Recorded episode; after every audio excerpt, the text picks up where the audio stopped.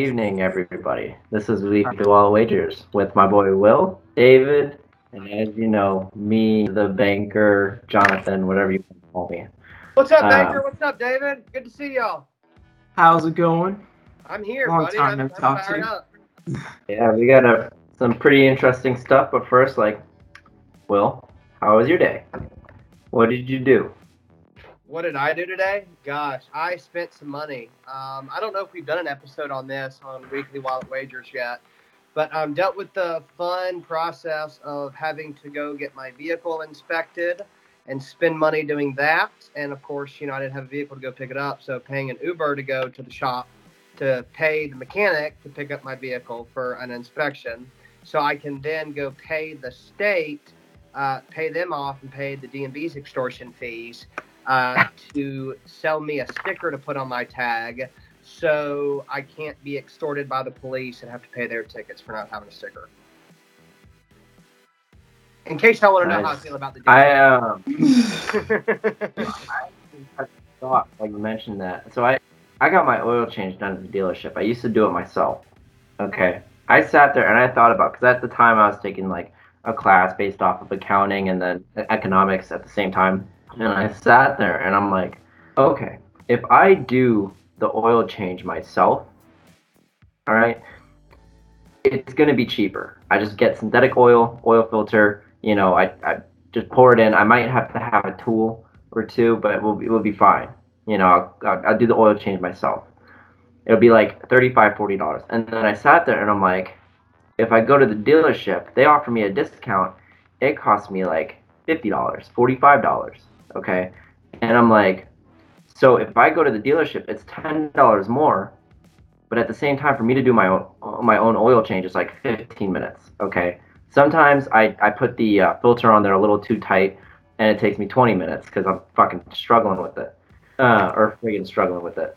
Um, but then like I sat there, and I'm like, the opportunity cost of me spending time on my oil filter could be worth me going to the dealership instead. Yep. Uh, that's I was wondering where you were going to go with this story because I'm like, like, this is such a poor person decision to like try to save a buck and change your own oil. I'm like, just like people don't. And then I'm like, ah, you circled back around to the point, That's banker.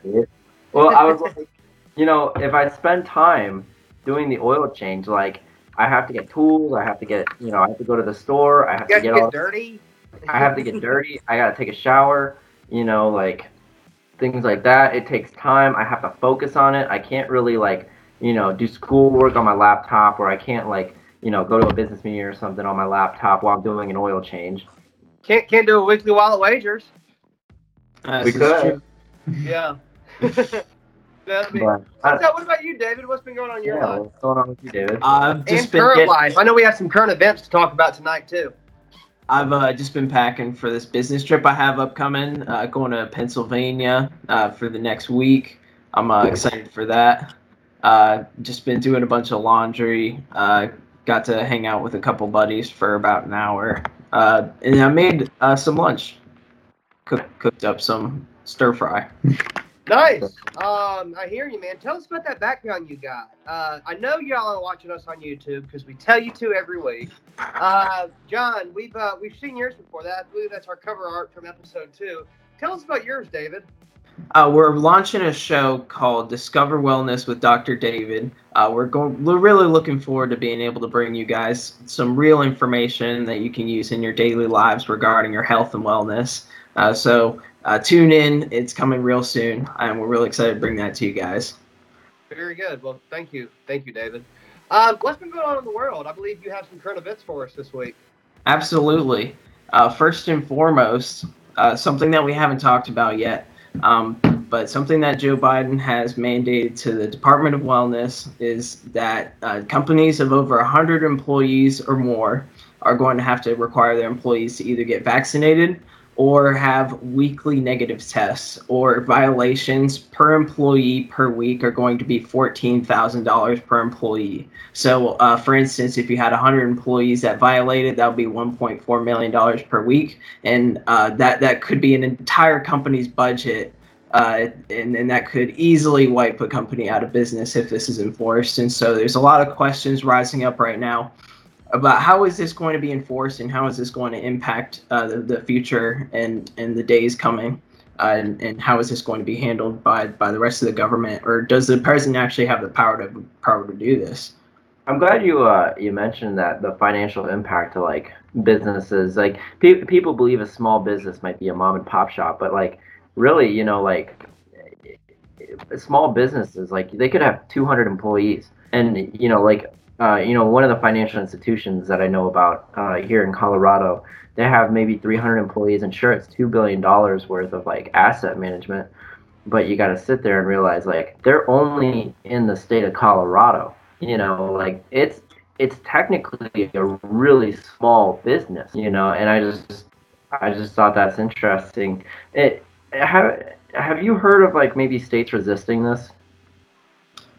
It, there are a lot of questions right now. If the president even has the power to enact something like this or if it is our first amendment right to be allowed to make decisions like those for ourselves uh, a lot of americans are wondering uh, with a lot of totalitarian decisions being made uh, recently what is the limit of, of the power of the president? Or are we just going to allow these things uh, to keep happening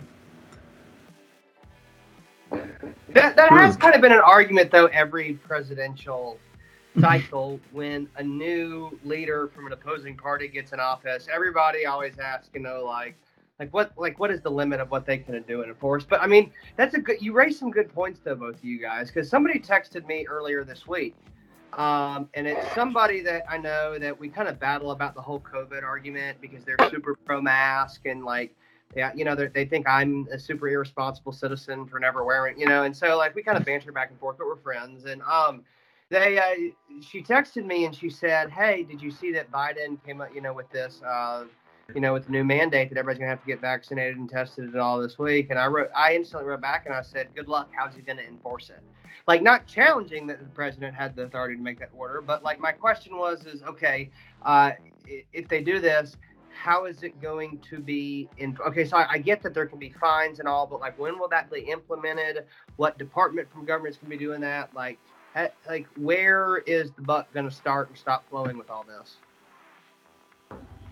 I had a, i also had another question because uh, I, I just thought about this. So there, there's fines if you don't get vaccines but on the other flip side or, or, or vaccinated or tested or anything like that but on the flip side, is the government willing to pay for your employees to receive these tests? Are, they, are we going to start using federal tax dollars to fund these businesses to take those tests? You know, because we got to sit there and realize every single one of these employees have to take time out of the day to go get tested.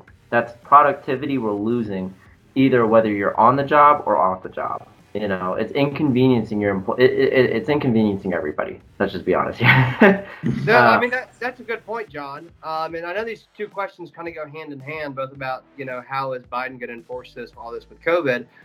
What's your opinion on this, David?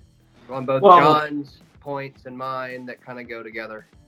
Absolutely. Uh, not only uh, is it going to cost a business to do uh, rapid tests on a regular basis, and that's going to cause uh, congestion and possible fines could could uh, cause a lot of harm to businesses as well. Um, but really, the overarching uh, declines that we've seen aren't due to the Delta variant. they're really because of this administration, because we're being told to be afraid of of this new uh, we're being told to be afraid of unvaccinated people when almost everybody uh, who should be afraid of the vaccine uh, or, or, should be afraid of COVID should already be vaccinated. And so uh, today, Biden, he told us that we should be afraid of, of COVID again. But if you're vaccinated, then everything should be going back to normal. Uh, businesses shouldn't be having these mandates. If you're afraid of COVID, then you should go get the vaccine. And if you're unvaccinated, you're probably not afraid of COVID. And so if you're fall into one of those two groups, then you should be allowed to go back uh, to work and be allowed to exist in society as normal. Uh, for children, uh, COVID, unvaccinated children are less likely to die from COVID than uh, vaccinated adults. Uh, and so this isn't a risk for children. They should be allowed to go back to school. Uh, a lot of things that are affecting business and things are being scared. Uh, again, uh, we're being forced to wear the masks. Uh, things are being told that things are getting worse again, but uh, everything should be continuing for businesses, and this is really putting a hinder on our economy when there doesn't need to be. Very well put. Um, well, it, it'll be interesting to see where this whole COVID um, nightmare takes us. I know a lot of people thought we were out of the woods when vaccines started coming and businesses started opening up. Uh, and it'll be interesting to see where the different variants and solutions that our world leaders have take us for sure. So, thank you guys both for your opinion on that. Absolutely. Of course, this has been another episode of Weekly Wallet Wagers. Thank you guys for checking in on our COVID discussion of the week. We'll see you next time.